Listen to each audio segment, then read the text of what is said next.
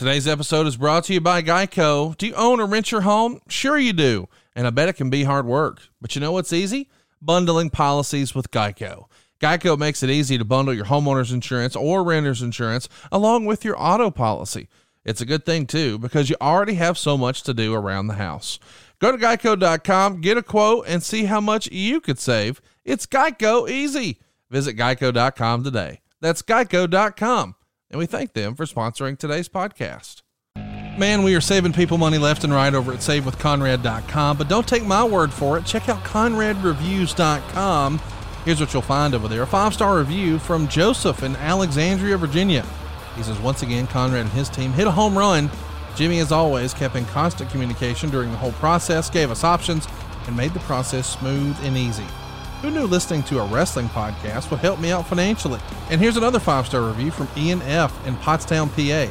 Always fast to respond to any questions I had, and boy, did I have a lot. Thankfully, they cut two years off my mortgage and saved $80,000 over the life of the loan. $80,000? Are you kidding me? He's a wrestling fan who listens to this podcast just like you, and his family, and his family gets to keep an extra $80,000. Now, without calling SaveWithConrad.com, they would have worked for that money, paid taxes on it, and then just given it away. Don't do that. Keep more of your own money. Hurry to SaveWithConrad.com. And I'm talking to you if you're in a 30 year loan, if you've got a second mortgage, if you've got credit card debt, it's not a matter of if we can save you money. It really is a matter of how much. Rates are at near historic lows, and there's never been a better time to refinance than right now. Your house is worth more than ever. You have more equity than ever before. And what does that represent to you? The biggest opportunity to change your life financially once and for all. You can get the best rate you've ever had on a mortgage. You can get rid of all your credit card debt, saving five, six, seven, even 800 bucks a month. And here's the deal, guys. Once you owe this money, it's up to you how to pay it back. Doesn't it make sense to pay it back at the cheapest rate possible and the greatest tax deduction possible? This is a once in a lifetime opportunity and you need to take advantage of it. You can even pull some cash out to do some remodeling around the house. What if some of that equity you've got, you used to put a pool in the back? Or maybe add a new office? Or even better, a man cave? Come on, get you some of that. It sounds too good to be true, but we can do it for you too right now. And again, you don't need perfect credit, you don't need money out of your pocket. And if we can't save you some cash, we won't waste your time.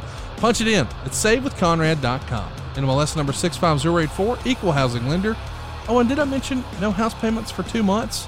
Check it out. Find out how much money you can save right now for free at savewithconrad.com. So, a lot of us have been through this. You know, finding that person you want to spend the rest of your life with is great, but you hate all the pressure of what's next. Of course, there's all the engagement talk, but then there's the pressure from actually shopping for a ring. Hassle, haggling, finding a store to trust, trying to figure out the four C's discounts, sales, coupons, styles, and all the other nonsense. But at least those are all fantastic reasons to put off getting engaged. And that's why guys really hate Steven Singer. He takes away every excuse in the book about not buying the ring. And he makes it so easy. I hate Steven Singer. Steven Singer is a Philly jeweler that has been making it so easy to buy real diamonds for over four decades. He specializes in diamond engagement rings and has a staff of real experts, real jewelers, real people that are ready to help you find the perfect ring or gift at the perfect price. There's no call center, there's no sales, there's no haggling, there's no coupon codes, there's no discounts, just the best price possible, guaranteeing the best value every single day. Check Steven out at the other corner of 8th and Walnut in Philly. And by the way, they're open now. You don't need an appointment, just stop by or online at IHateStevenSinger.com. Always with fast and free shipping. That's IHateStevenSinger.com. Or if you're in the area, go check him out anytime at the other corner of 8th and Walnut in Philly. As for me here in Alabama, I'm going to check out IHateStevenSinger.com. And you should too.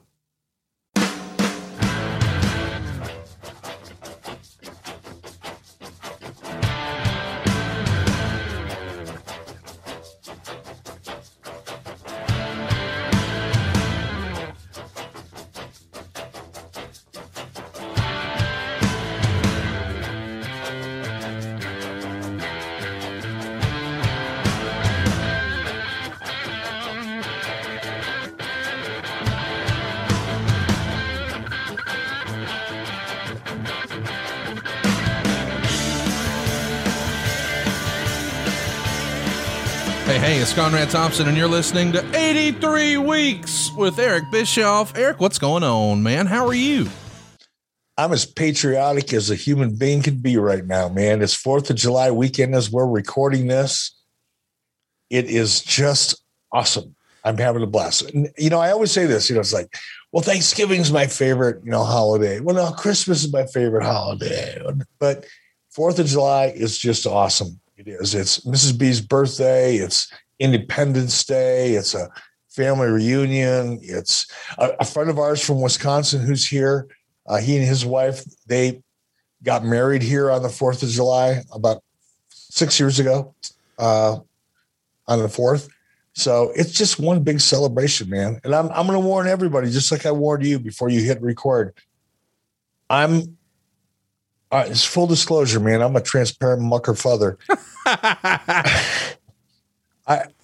Normally when we record, it's like six in the morning, seven in the morning, eight in the morning. I get up, I pound my coffee, I have my special tea, and I am just wired and ready to go. Being this, this is a special weekend. I've got a brisket going. Yeah, on the rec tag, baby on my rec deck. I got it's been on for about four hours and 30 minutes. I got about another four hours to go. And I'm doing one beer an hour. So I'm about four and a half beers into an eight hour trip.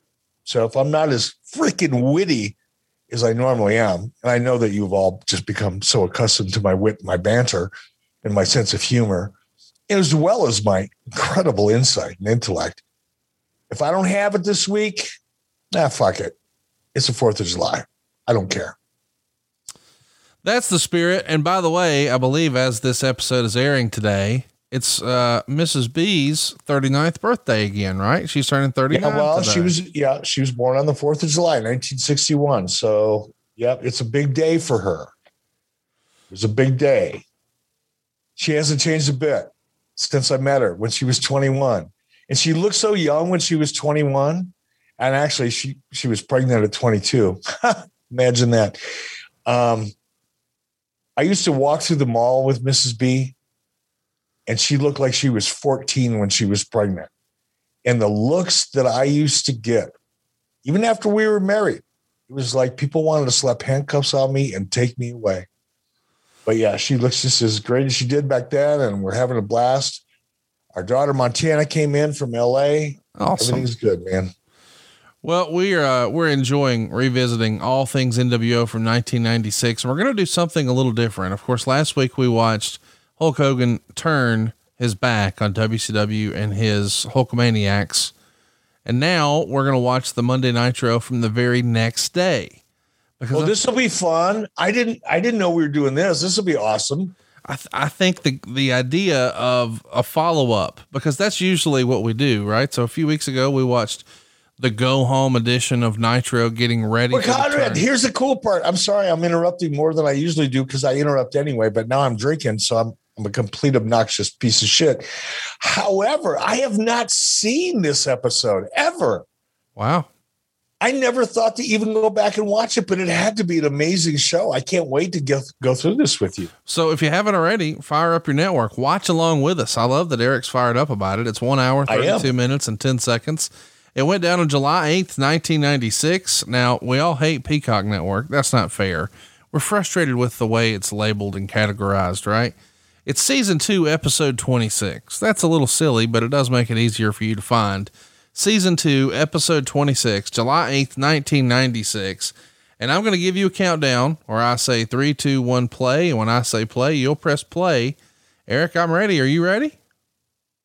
Yes, sir. Here we go. Wait. Three, two, one, play. Love this open. I do too. That open just, never gets old. It never does. It never ages. Unlike the rest of us, you're a mere 40 years old. You just had your birthday last week. I have shoes and jeans older than you.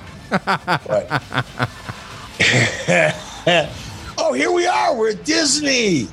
Yeah, let's add some context to why we're here too. Remember, this is 1996, so you're here out of necessity because the Olympics are happening in Atlanta and uh, a lot of the Turner people are all hands on deck. So I think as the rumor and innuendo goes is you've had to scramble for not only a location, but staff, equipment, because Turner is all hands on deck back in Atlanta, right? Yeah, and it wasn't just Turner. You know, with the Olympics in Atlanta, every freelancer, because a lot of what we did in at Nitro uh, in this era, especially, we used a lot of um, Turner Sports employees um, or talent or freelancers that were contracted to. Eric, Turner let's Sports. pause for one second. I want to come back. I want to listen. It was disbelief, Larry, and I can tell you right now, later on in this television program, in the second hour, words cannot describe what happened last night, but the pictures will. We will show you exactly what Hulk Hogan did to World Championship Wrestling and all the fans worldwide, Larry. You know, there was one adjective you left out. It was the word disgusting. I'm disgusted. It was an act of total unmanliness that I'm never going to waste my time commenting on right now. Well, we'll be talking about during the course of the program. And remember, in the second hour, the pictures will tell the story of what Hulk Hogan did last night. We began the program last night in great fashion as we had Rey Mysterio. So they're previewing or recapping what we did the night before, which we just watched last week, the the uh, Bash of the Beach episode. But I love the tease of in the second hour, we're going to show you pictures, and we're seeing some screen grabs from the night prior. This was sort of the way you promoted pay per view back then. As a reminder, you would have the original run, the first run, the live show on Sunday. Then you have Monday Nitro to sort of recap what happened last night. But even though it was small in comparison, you still had a very profitable Tuesday when you did a replay for the pay per view systems, right? Yeah, we did. And also, uh, we were contractually, we had a window, I think, of 10 days before we could show actual footage. Right. We may have had, um, there may have been a caveat in that agreement that said you could show up to, you know, five seconds of footage as long as you don't show a finish and things like that. So, so there were language, uh, there was language in the agreements with our pay per view providers that prevented us from showing you know entire matches or even finishes of matches for a while. So it was number one. It's a great tease, right? You you have to have your pay per views have to have value. You have to you know protect the value of those pay per views, and if you you know show video right away 24 hours later, it doesn't help that. So yeah, we we used uh, Nitro to tease not only the replay, but to tease what we were going to talk about in the second half of the show because we wanted to hold our audience. Birthdays, holidays, promotions, getting that last sprinkle donut. There's a lot in this world worth celebrating, but nothing is worth celebrating more than knowledge, especially knowledge that will pay off, like understanding how compound interest works, knowing how to check your investment professional's background or figuring out your risk tolerance. Or finally, understanding all of those terms your friends keep throwing around, like ETF, ESG, and ICO. Learn about these investment products and more at investor.gov, your unbiased resource for your valuable investment information, tools, and tips before you invest. Investor.gov. Yeah, and it is really smart to say, "Hey, we're going to show you in the second hour. Let's get these folks to stick around." Um, and it is an interesting look at what we're seeing here. It's an outdoor show uh, here in uh, Orlando, but and we see Dean Malenko making his way to the ring right now. He's going to be taking on Rey Mysterio, who's already in the ring. Uh, I uh, actually previewed this show earlier in the week because I, and I think I've admitted this before here on the show, was not watching wrestling when this happened. So I had gone back and watched Bash at the Beach, but I too had never seen this show until this week. Uh, of course, I, I, was reading all the Observer stuff and caught up on all that years ago, but I didn't go back week by week and watch the Nitros that I missed, and this would be one of them. So imagine my surprise just last week when we were talking about, you know, that opening match, how much I loved Rey and uh, and Dean, and now we're treated to it the very next week. One of the uh, the real strengths, the real pillars of Monday Nitro, this cruiserweight division. It is, and I want to you know backtrack just a little bit to the open of this uh, yes. podcast. Um, not only were Turner Broadcasting um, freelancers and you know cameramen, audio, all the people that were under contract with Turner Sports, not only were they not available, every freelance sports producer in the country or um, production assistant or crew member they were all booked.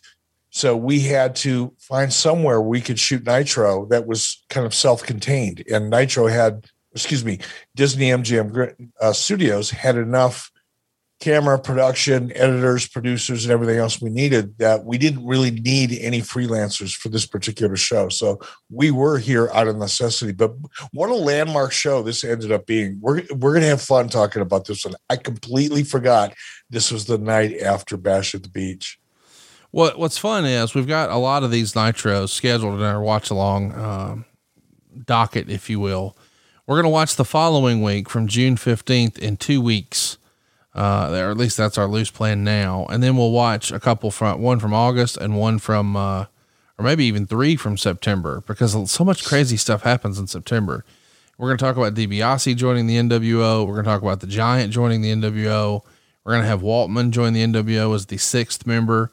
We got the Glacier debut. We got the fake Sting. I mean, there's a lot of really fun stuff that's going to happen, and we're going to round out a really fun year here in WCW. And you see Rey Mysterio here putting on a show already with Dean Malenko. Talk to me about the, the Disney partnership. So we've established that, you know, Kurt Angle is about to win a gold medal uh, in, in Atlanta and the, the Olympics are in Atlanta and that's Turner Town. So all hands on deck there for Turner Sports and, and the coverage there. And now you guys are trying to rent equipment and find employees and hire folks by the day and you're putting together a show, but it, it it's clearly not priority for Turner. But it's literally the night after the biggest thing that's ever happened in WCW. It's got to be kind of weird, huh? Uh, you know, you know, it wasn't. It wasn't. When you, if you allow yourself to take things personally, then yeah, you would be offended that Turner wasn't more interested in supporting WCW uh, and and making sure we had a dedicated team of freelancers that already understood our product and all that. If you were you know, taking it personally, but business is business. You know, and Turner Broadcasting was very invested in the Olympics and it is, you know, it is what it is. You have to make adjustments and that's the way the world works when you're in television. You get preempted. There are challenges that you have to face. Tony Khan is going through it now in AEW or has been, you know, with with the NBA playoffs. Vince McMahon used to go through it, you know, with the Westminster Dog Show you know, there's always things that, although you don't like to hear it, take priority right. for whatever reason over your product. And you can either bitch and whine about it or make the adjustment. We did what we had to do. What do you remember about uh, the way this whole Disney deal comes together? I mean, obviously you had done a lot of tapings inside. Where where is this set set up? How does that come together? Did you work hand in hand with somebody, or would that have been something that you would have had Crockett or somebody else do? Uh, David and I both. I would say primarily David was David Crockett was the lead on it, but you know, keep in mind we'd been producing at Disney MGM Studios at this point for almost two years, or maybe a little over two years. You know, when we first went into Disney MGM Studios, I think I've told the story here before. If not, um, they, you know, we got in the door through a super guy by the name of Bob Allen, who, you know, had the vision, young guy, loved wrestling, was kind of the head of Disney MGM Studios at the time. Um, he got us in the door and helped us navigate the executive, you know, firing squad that I have to face in order to get permission to shoot wrestling there. Because the, the folks at Disney were not in, not excited about professional wrestling on a lot because it just not that they didn't like professional wrestling, I think, but it just didn't fit the Disney brand. It wasn't thematic at all. You know, big guys beating each other up didn't have any connective tissue to Mickey and Minnie and the little kids that came to the park. So it was a bit of a sell, but we managed that. We managed that relationship in large part thanks to David Crockett and, and the rest of the team. It wasn't just David, but everybody that was critical to the effort managed the relationship with Disney really well.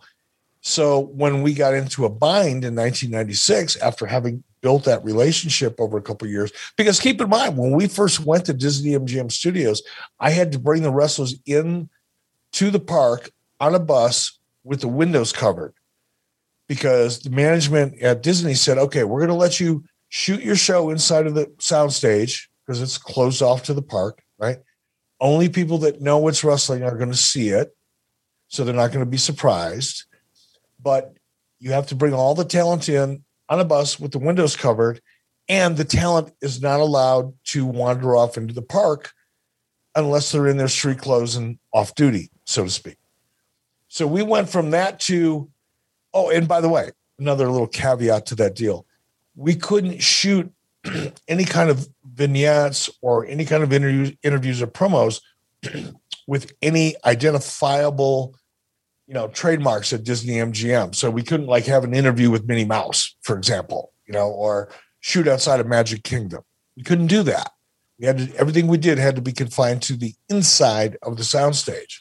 Well, that was in 94. By 96, we could do anything we wanted to anywhere in the park. And that was largely because of a, a, a great job in management, managing the relationship by David Crockett, Craig Leathers, and, and others.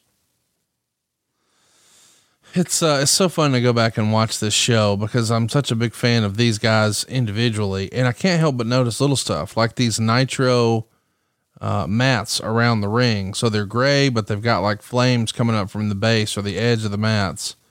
We recently did a watch along episode of the very first TNA pay per view from here in Huntsville. And Jeff Jarrett told me that those mats on the floor around the ring at the very first TNA show were these same nitro mats just flipped upside down. Well, there you go. They saved a buck or two. It's amazing to me though. They could buy a 12 they could buy a 12 piece bucket of chicken instead of a 9 piece. Awesome. it just tickles me the little wait a minute. What? How did a WCW mat wind up at a TNA show? But as with everything else, uh, one of the boys sold it. So shout out to Jody Hamilton for selling the nitro mats to the Jarretts. Isn't it amazing? Just amazing. And if Jody Oh, Hamilton totally- would, have, would have oh. had the foresight to know how collectible things are, he could have cut those things up. It, see, as we see, D- Dean is laying on one section of a mat right now. yeah. Just imagine if he would have cut those mats into sections and have everybody on the show autograph it Yeah. or Huge. spray paint, you know, on it. Wouldn't it? I mean, Jody, you, you, you, you could be living on the beach somewhere in Waikiki right now. I just can't help but think if you were really focused on pillaging and plundering WCW like the narrative says you you were, you'd have had all that shit autographed and warehoused, and you'd have brought it. I didn't out. even think of it. no, it just didn't even occur to me. And I'm not a, uh, you know, I'm not a pillager and a plunderer. It's not my, it's not my mo. As you can see behind me, I don't, I don't, you know, I've got a picture of Muhammad Ali up uh, over my um, right hand shoulder. Um, I've got some rodeo posters, a couple bags.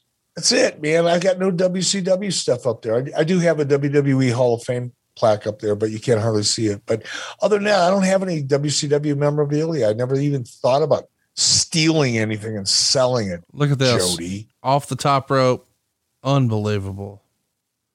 My God, what a move! Go out of your way Look to watch Dean. this, Dean- boys and girls. Dean is hardly breathing. He's he's as relaxed now as he was as he was making his entrance. That's a performer. Look at that.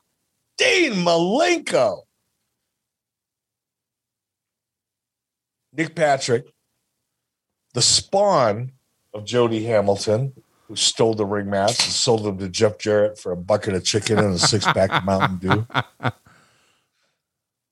We're starting hour six of the brisket, boys and girls. If you're keeping score at home, Did you hear that beer pop? I did, and I saw I saw that? those fans pop. Unbelievably, Rey Mysterio is your new cruiserweight champion. What a moment! Let's track some.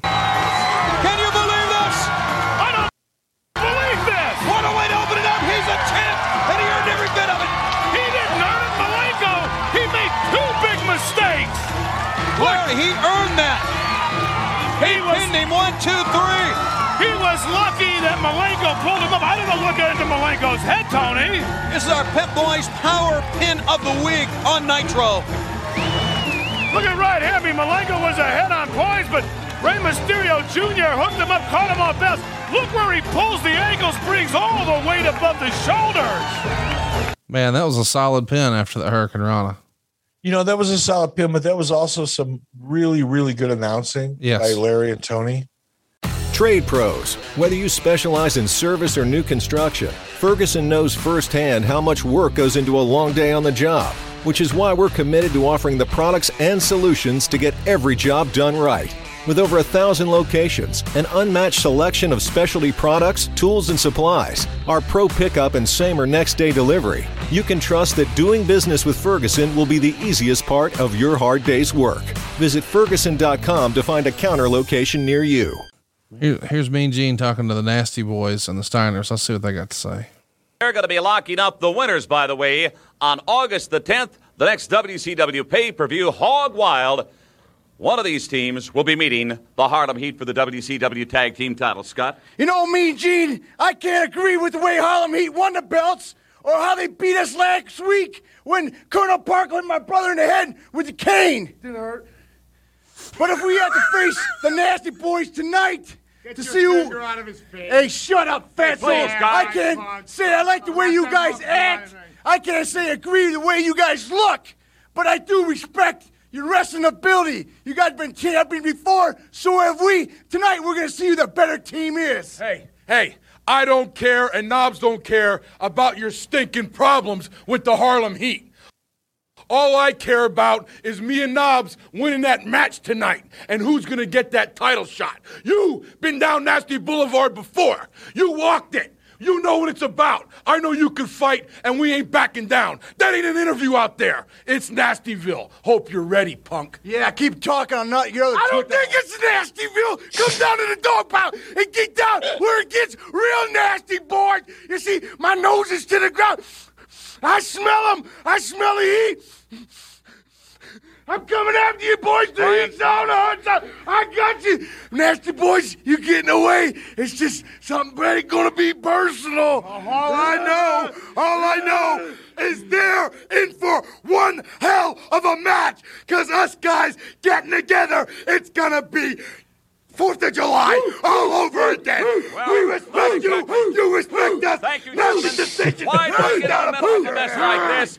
These four men are going to be Let's meeting go, later baby. on here when WCW go. Monday Nitro continues on TNT. You know, people say sometimes, I hate that everything in wrestling is so scripted. And then we see a promo like that, and I'm like, you know, a little scripting never hurt nobody. Just a little bit, maybe a little. You know what? You know, it's funny you were thinking that because I was kind of thinking the opposite. I I miss that kind of in the interview, even though it was a train wreck in many respects. But God, that's kind of a guilty pleasure, man. Oh That's no, I of- I love it, but I just know it would be spoofed and mocked if it aired today. But no, I'm with you. I like it when it's not great. It's it's still kind of fun. And by the way, That's what, but see, like you said, no, it would be spoof, it would be mocked. The internet would shit all over it. Dave Meltzer would give it less than one star. It would be the blah, blah, blah, blah, blah, blah, fucking blah. But guess what? That is real alternative television. I agree. It's not smooth. It's not clean. Shit doesn't fucking rhyme. It doesn't sound like a jingle or a, or a hip hop song. It just fucking it's it's like a collage of stupidity, but it's fun. And every once in a while, that's just great alternative entertainment. It doesn't always have to be so slick and greased that it feels like it's perfect. I miss those, man. I, I you know who I really miss out of that whole group? Mean most? Gene. Well, yeah, mean Gene. I but I wasn't really tight with Gene. You were I tight with Rick Steiner though. I miss Rick Steiner a lot. Rick Steiner was and probably still is one of the most fun people to hang out with. He's so understated, but yet so entertaining and fun, and just a nice guy. Check Now, what?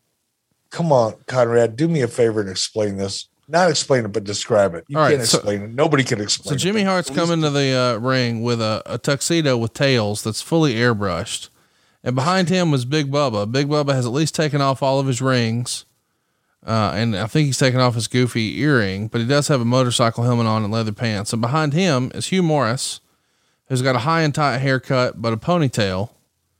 Uh, so he's like a samurai. uh, Maybe that's like a like a samurai mullet. Maybe that's what we call it. samurai mullet. You know, it's funny. I I wish I had this so I could put it up to the screen and show you. But on the Sturgis trip, which is coming up in you know in this timeline, um, next month. Yeah. 1996. I've got a picture of it. It's it's Rick Steiner, Ray Traylor, Medusa, like three or four other people that got lost on our way to Sturgis, and they had to get gas in the middle of nowhere. They weren't paying attention, so they got lost, separated from the group, and they were all bent over with their thumbs up their ass. And somebody took a picture of it. I think it was Alice Edwards, who was still at WWE, and uh, I have it framed and and it's up on my wall somewhere. in this bunk So you have a picture of Big Boss Man with his thumb up his ass? I don't know that I want to see and that. Medusa too, right Well.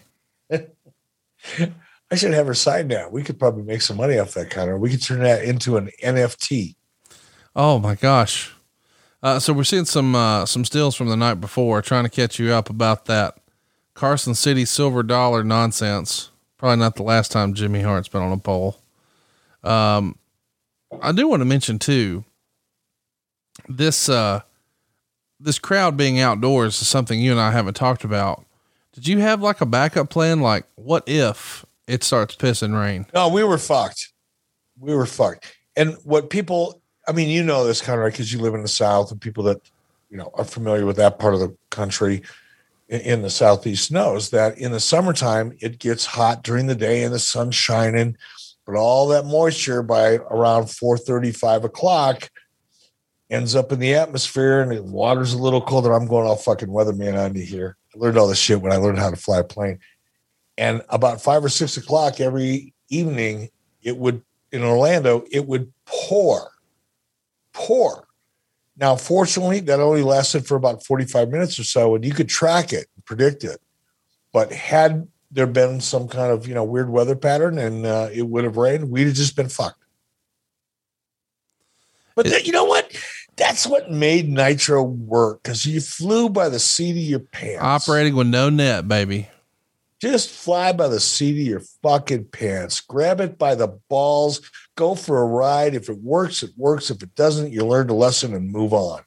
That's a spirit, right? That's what made Nitro so successful. So why don't you talk to uh, Rick Steiner more? You know, I don't. I talk to you on the and when you and I talk, you're like you. You and me are like Zane Bresloff. Our conversations last for about a minute thirty. Yes, that's true. And you know what? If I'm honest with you, I think that's one of the rings we, reasons we get along so well.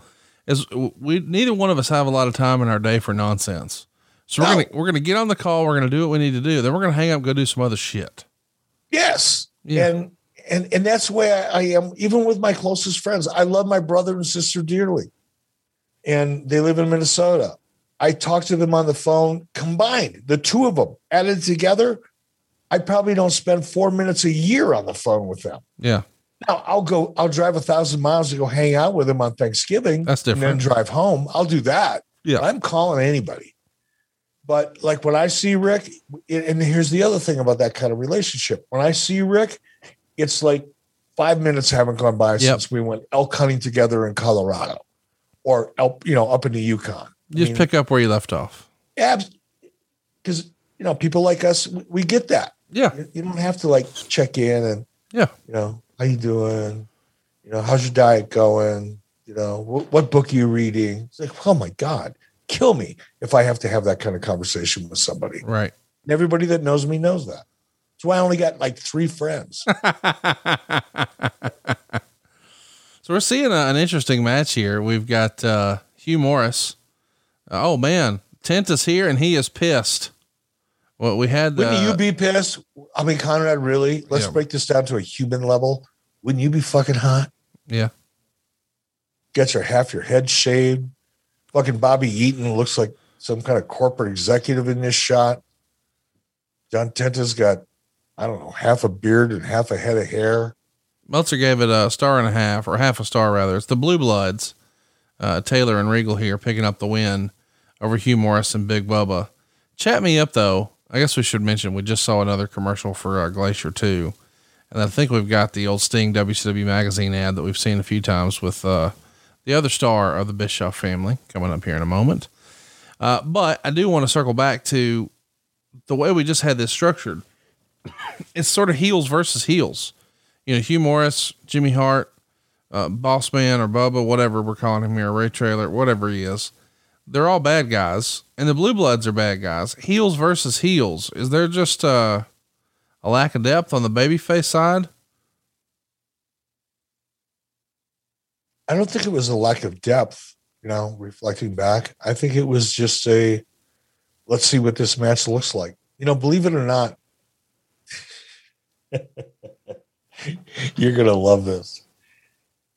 There isn't as much thought giving it given into some of these matches Yeah, we, people would like to think there is. Oh no, we're trying to figure it out. But back in the day, literally, you guys would show up and be like, "Oh fuck, what are we gonna do? Okay, who's here?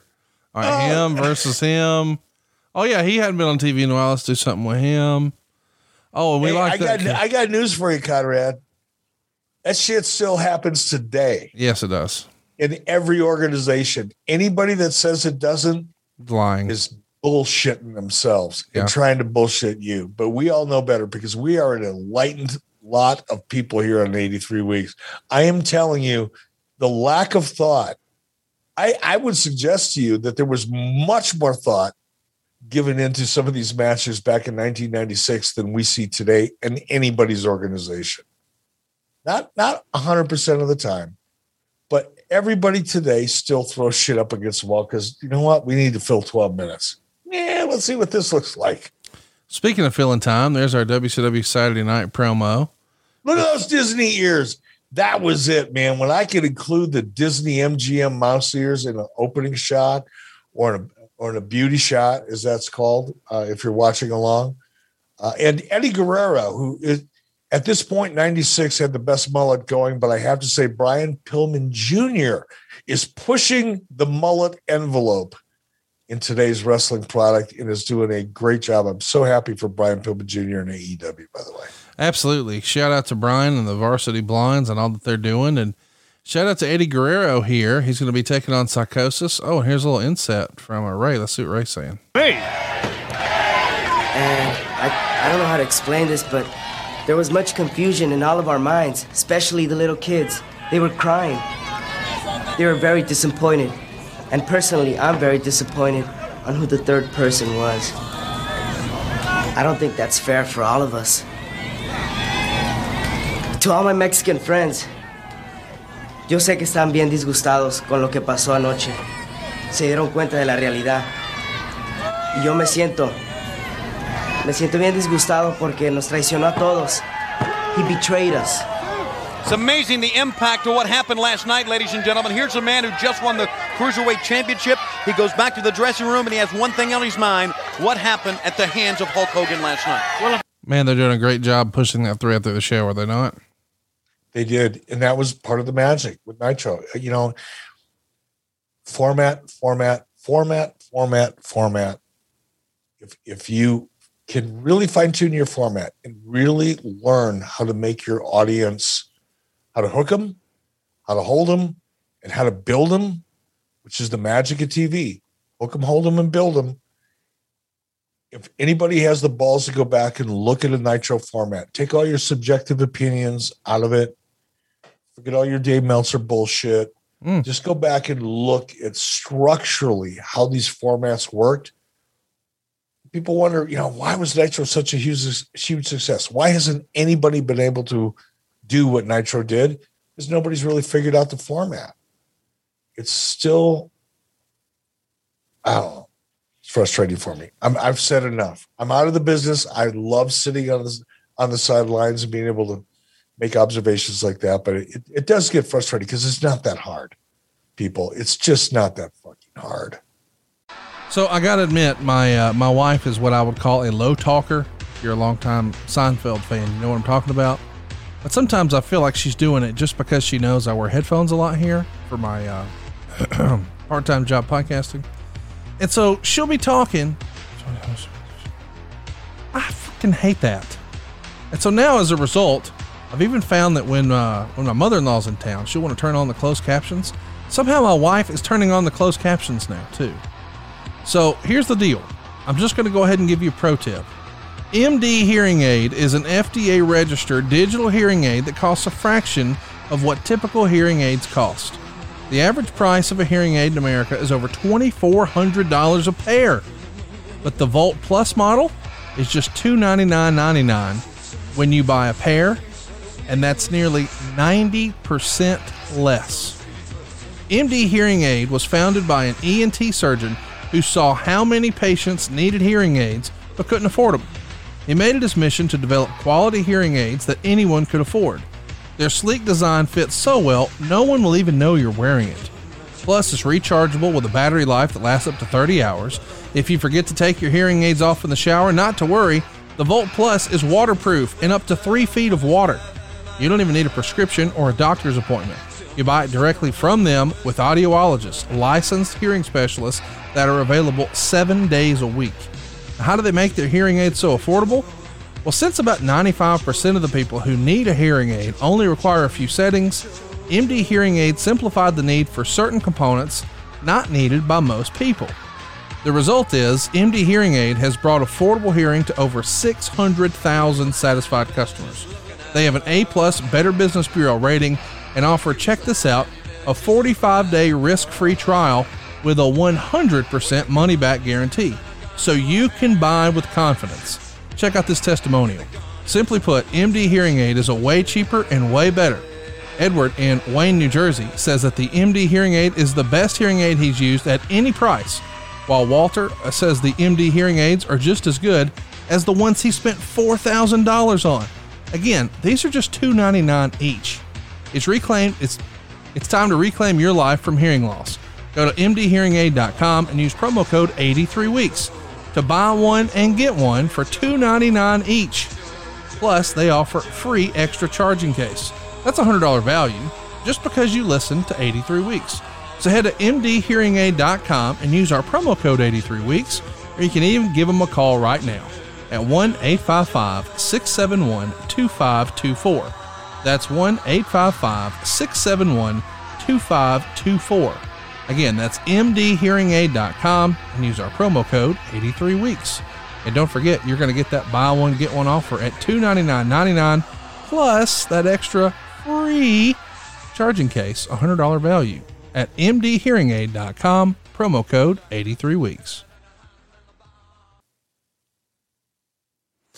They're having a pretty good match here. Meltzer likes it too with Psychosis and Eddie Guerrero. They go about eight and a half minutes. Eddie's going to get the win. He gave it three and three quarter stars, but it does feel like, you know, it's still very much the tale of two WCWs. We saw sort of an old school kind of silly promo uh, from the Steiner brothers and, um, of course, the Nasty Boys. Sort of an old school silly thing a minute ago with Jimmy Hart and John Tenta and Big Bubba and Hugh Morris and the Blue Bloods.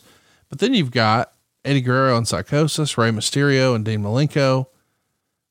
It's really remarkable. And and you've you've sort of laid the groundwork here in the last few weeks, talking about how you feel like wrestling at times should be like a buffet. There should be something for everyone. I was I was just going to say, don't you think? I mean, really, and uh, this is I hadn't had this thought before, but you know, I I harp on the things that I I'm passionate about, like storylines and acts and arcs and formats and all the kind of eh, boring TV shit. But maybe maybe part of it was just doing and by the way, it wasn't by design. You know, as we just discussed, some of the things we put together were just like, oh fuck, now what do we do for 12 minutes? Right. Oh, let's hey, they're they're here. Let's do that. It makes no sense. That's okay. Let's do that because what happens after makes sense. Um, maybe it was that balance of just quirky, weird, you know, Yeah. old school shit with cutting edge shit and just making everybody happy instead of just making one section of you know a potential audience happy, which is what's going on today. No, I, th- I think you nailed it. I mean, I think that's it. And I think if we're honest, that's probably some of the stuff that AEW has tried to do. And I know some people think that whenever I say anything positive about AEW in this show, that I'm just shilling. But I mean, in terms of they found a place for managers. You know, for a long time, it felt like managers were going by the wayside. And think about who managers historically were made up of back in the day. It was retired in ring performers, guys like Bobby Heenan. Um, so here, you know, now AEW's got a spot for an Arn Anderson and a Tully Blanchard and a Jake Roberts and on and on and on. So, But hear me out. Hear me out. That's not enough. oh, I'm not arguing that. all, all- all of those guys that you mentioned, Arn, Tully, Jake, these are serious shoot ass kicking Mark Feathers. Yeah. Right. Yeah. None of the, there, there's no Jimmy Harts in that conversation. Right. There, there, you know what I mean? There's no balance. Yes, AEW is doing a great job in, in terms of integrating some of um, the legends. I being one of them, occasionally get to show up. Um, and I love that.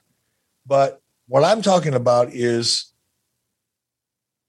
you know, the John Tenta, you know, Bubba Rogers match or whatever he was at the time and with Jimmy Hart.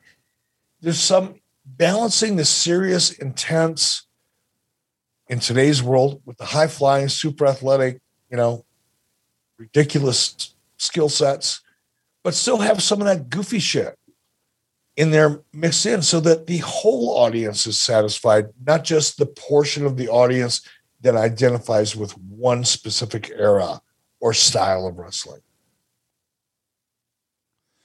Let's talk about some other sort of news. I'm, that- I'm off my soapbox. no, I like it. Yeah. Let's No, do- you really don't. Let's do some, right. let's do some questions here. Josh wants to know, did being outdoors at Disney give that bigger event feeling? It feels like outdoors at night just gives me that vibe. I, I guess it's you know kind of a subjective opinion. I myself was a little um, uncomfortable with the look here. When you can, you know, I mean, if you look at a wide shot, you know, if you're watching along here, or if you go back and watch it on Peacock, you'll see that there was probably only about 400 people here. And here's what happens in a sound stage, I can make 400 people sound like 4,000 That's right. because you have a lot of um, audio uh, help in doing that. And and the audio is contained inside of a building. The building is soundproof, intentionally designed so that the audio stays within the confines of a soundstage. That's one of the things that make a soundstage a soundstage, like a recording studio, right? Um, but when you're outdoors, you have four or five hundred people there, and all that energy dissipates, you know, into the universe. So you don't have that same feel and and vibe, even though you've only got four or five hundred people there. It seems like you've only got eighty. And then visually, you know, the shot that we're looking at, you know, just a few seconds ago was, you know, up into the to the nightlight and you know, not into a big, you know, crowd. The crowd is important, man. And this hurt us. You know, shooting at Disney from a visual perspective made the show feel much smaller. It was you know, good fortune that we kind of made big news the night before, or the week Sunday before. But no, shooting shooting outside was a real disadvantage for a lot of reasons. I, I kind of get what he's talking about though, in that it feels like a big event because it looks different. So if we see the same look and feel every single week, it start out sort of runs together. But No, when- I agree with that, and Yeah. it's always nice to do something. But look, the shot that I'm looking at, at least because I think our internet's probably load video a little differently, but I'm looking at a shot now with Eddie coming off, you know, the top rope with a frog splash, and I'm looking at maybe five rows deep. yeah, that's There may be 35 people in that shot, and that'll make you feel big. It does make you feel different, but not big. But fortunately, truth be known, we didn't need to feel big right now. We had already gained a lot of momentum. We were already on everybody's, you know, things to do on Monday night. So trying to establish that we were big league was not as important on this particular night as it might have been a year earlier. And there it is. Uh, Eddie picks up the win. We see the highlights here. Little corkscrew off the top rope to the floor. Eric, uh, while we're uh, waiting for the next thing, you know, obviously half of our show here is dedicated at times to talking about the the formula of Monday Nitro and uh, the 83 weeks where you kick the shit out of Vince and the WWF. This past weekend, we saw news that I think Raw had one of their lowest watch shows of all time, like 1.6 million, maybe a little less. 1.7 million was the number for uh, Smack, and a lot of fans are nervous. Uh, I guess we got. Yeah, maybe we should listen to this. The Giant, the Taskmaster Kevin Sullivan still shaking his head. Jimmy Hart, You managed this man, Hogan, for three years. I mean, you were in Thunder in Paradise, all of the movies. You were at the hospitals. I mean, you did everything with the guy. What, what, what do you make of his move last night, joining in with these outsiders? You know me, Gene? You've known me for a long time. This is the first time in my life that I've really been lost for words, and I really have no comment, Kevin. Seems to be a very popular phrase with politicians these days.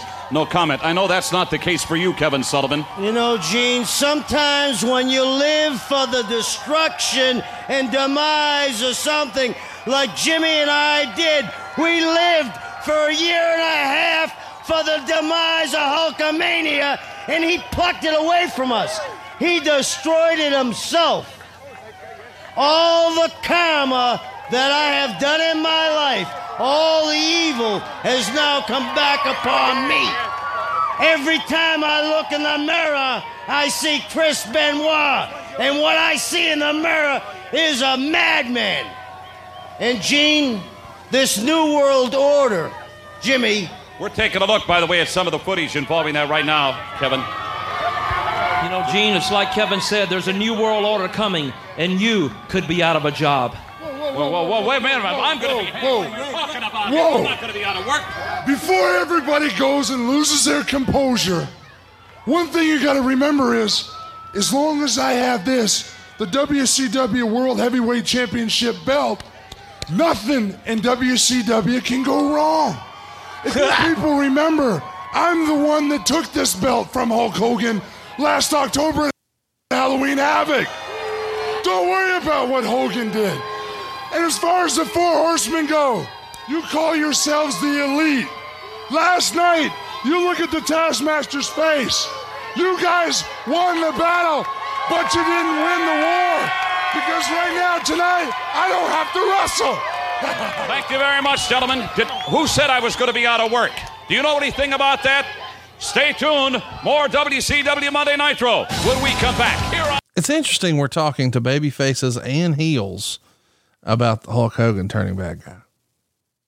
Well, I mean, the intent going into this thing was to have NWO turn the world upside down.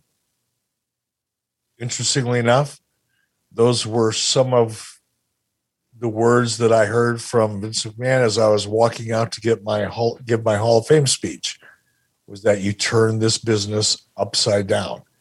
And it wasn't just heel babyface. It was a new era. It was a new formula. It was a new approach. It was embracing the anti-hero phenomenon that was, you know, honestly, I didn't invent it. I just took advantage of it. I, you know, if you go back and look in the 90s, the most popular movie characters or TV characters were not heroes. They were anti-heroes. Right.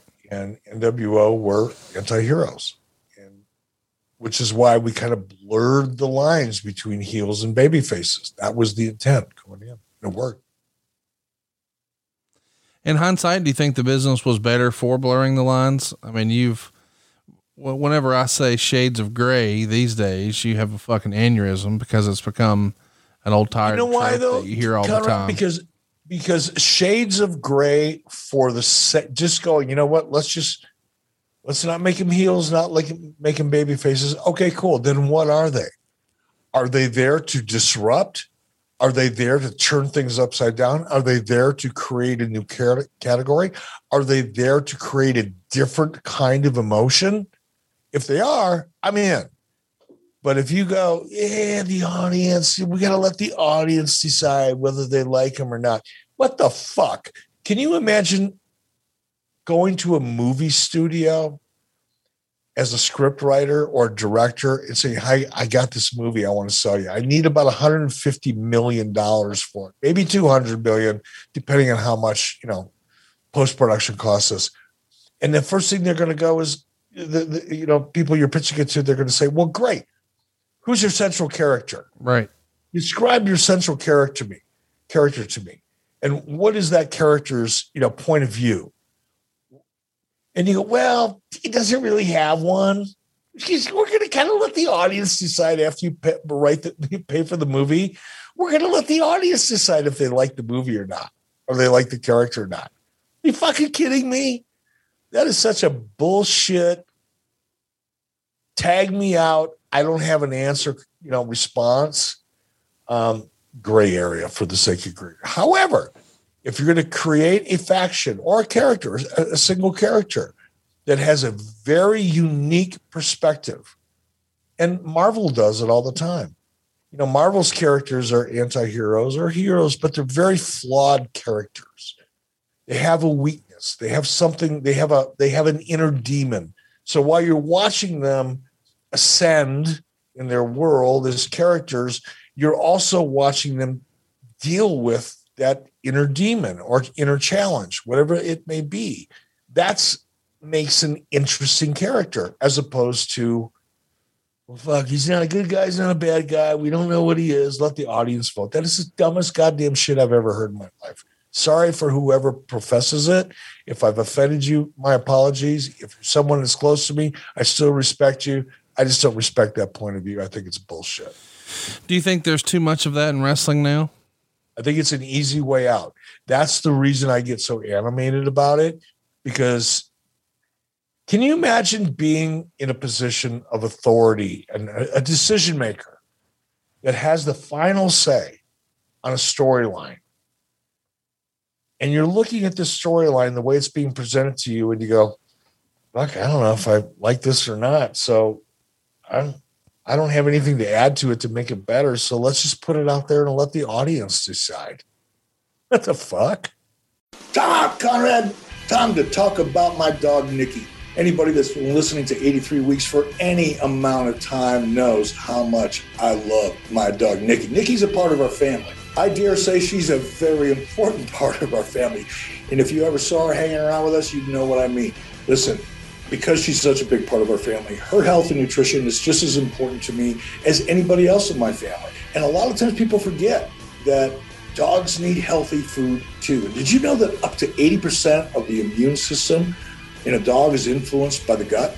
Or supporting the immune system through proper diet and digestive health enables pets to better fight allergies and all kinds of other stuff. Solid Gold is passionate, and that's why I love this product. They are passionate about gut health and a healthy digestive system and how it positively impacts the immune system and the overall wellness of their pets. Solid Gold was the first holistic pet food company in America. Get this, not when it first started to get cool, not when everybody jumped on the bandwagon. No, way back in 1974, Conrad, I'm not even sure that you were a thought in your mommy and daddy's mind back then. Sissy McGill. She was a trailblazer. She was a visionary. And she was the pioneer who disrupted a male dominated industry and created a natural pet food way the hell before it was cool. Sissy was inspired by European pet food and the fact that European Great Danes lived longer than their American counterparts. I love that. She looked at the situation, she looked at the data and said why, and realized that so much of it has to do with digestive health and what dogs eat. Well, she came up with her first recipe, Hundenflocken. Believe it or not, I still remember a little German from high school. It means dog flakes in German. And now dog flakes have provided high quality nutrition and digestive health for over 20 generations of dogs. Solid Gold's nutritional platform was inspired by their founding belief that high quality food is the best way to impact our dogs' minds, body, spirit. Same thing with cats. It's so important. If you eat clean, you live clean. If you eat better, you feel better. It's true for dogs too, people and cats. For over 45 years, Solid Gold has revolutionized the holistic pet food category, and they have a recipe for any dog or any cat's dietary needs, including healthy whole grain and grain free options, wet food supplements like seal meal, and 100% human grade bone broth for dogs. That's a whole new thing. Google the internet, ask about bone broth and all of the health benefits it provides to humans and for pets. Solid Gold foods are different because they cleanse the digestive system with whole superfoods, balanced with living probiotics, and fuel with omega 3 and 6 fatty acids, supporting both gut health and nourishing your pet inside and out. Right now, to save 30% on select solid gold products, go to solidgoldpet.com slash 83 weeks. One more time for your pets. That's solidgoldpet.com slash 83 weeks to save 30% on select solid gold products. Remember, solidgoldpet.com slash 83 weeks. If you love your pets like I do, and I know you do, look out for their health the same way you look out for your own. Feed them things that will help their immune systems and allow them to be healthier, happier, better companions for the long run. Well, we bring it up because before we got going uh, in this match with the Nasty Boys and and the Steiner brothers, by the way, the winner is going to take on the Harlem Heat. Anyway, we were talking about ratings and how when the SmackDown rating came in and it was super low, uh, one million seven hundred and forty-one thousand viewers. That's like a low so far for the year, I think. I mean, coming in, they had been doing, you know, one eight, one seven five, one seven nine, one eight five, one nine two, one eight five. Now we're down Can to I, inter- can I interrupt you? yeah. What was on TV Friday night? What Well, that that's what I wanted to add context to because you do have the Stanley Cup Finals on NBC, which Eh. is eh. Stanley Cup Finals on NBC is a pimp, pimple on a hamster's ass. Nobody gives a fuck about hockey in this country. It's on. It's I, I would venture to guess if you could do some, you know, research, some deep research, and and poll the average wrestling audience and ask them how many of them are hockey fans, other than Chris Jericho and another group of people from Canada. I don't think anybody gives a shit about hockey in this country. I, I just don't. It's never been a factor. I would say you could probably write off 75 to 100,000 viewers to hockey. Well, hockey beat it. The Stanley Cup Finals last night beat SmackDown, uh, but nothing else on the networks did. So even though you and I don't watch hockey, more people watched hockey last night than they watched WWE SmackDown. But Yeah, still, no, it was no, a down not getting my point. You're, you know, and it's my fault for not articulating. Hey, look in the bottom right again. It's the dynamite calendar or the clock. Seriously, this is going to start the second hour. This is the way you were, you know, making a difference between the start of one show to the next. You don't want people to change the channel. You don't want them to flip over and watch Monday Night Raw. You want them to stick around right here. So you do the countdown and then here comes some fireworks, although maybe a little less than normal. Still, the point is, it's a nice little differentiator for, hey, it's time for hour two. It's a it's a popcorn fart, and we'd already built up popcorn fart. I've never said that on a podcast before. I'm kind of I'm laughing at myself. These shady shenanigans you're trying to pull shady shenanigans and popcorn farts. We're full of them here. But going back, yes, you know, hockey probably drew at M- uh, NBC, but I just don't think there is a significant enough amount of a wrestling audience that would go, you know, I'm either going to watch wrestling or I'm going to watch hockey and then vote for hockey. I think SmackDown probably lost 100,000 viewers to it out of their regular audience. I think a lot, and we've talked about this on this podcast. I predicted this. I predicted every dirt sheet writer, every headline on the internet is going to be, oh my God, ratings are plummeting. It's summertime. It happens every fucking year. It's as predictable as the sun coming up and the moon going up. It's just not that hard to figure out. Ratings always go down by almost a, a- consistent percentage starting probably in April when daylight savings time kicks in or whenever the fuck it is. And weather starts getting nice, and people go, Yeah, I don't think I'm going to sit in my house and watch TV anymore because I've been COVID contained. I think I'm going to go out and drink a beer at my local tavern and not watch wrestling. Or if I'm going to watch wrestling, I'm going to watch it at the bar, which, by the way, doesn't have a Nielsen box.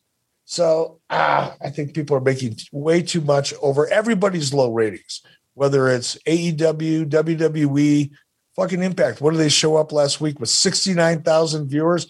I could cut a fucking video of me flipping a burger on my Rectech and do better than 69,000 people watching it. But guess what? It's summertime. Everybody's out. That's what happens. So It'll come back. two things. Uh, let me circle back to Bash at the Beach. But first, if wrestling were going to have an off season, we know that's not the case, but if wrestling were going to have an off season, it sounds like you're campaigning that it should be the summer.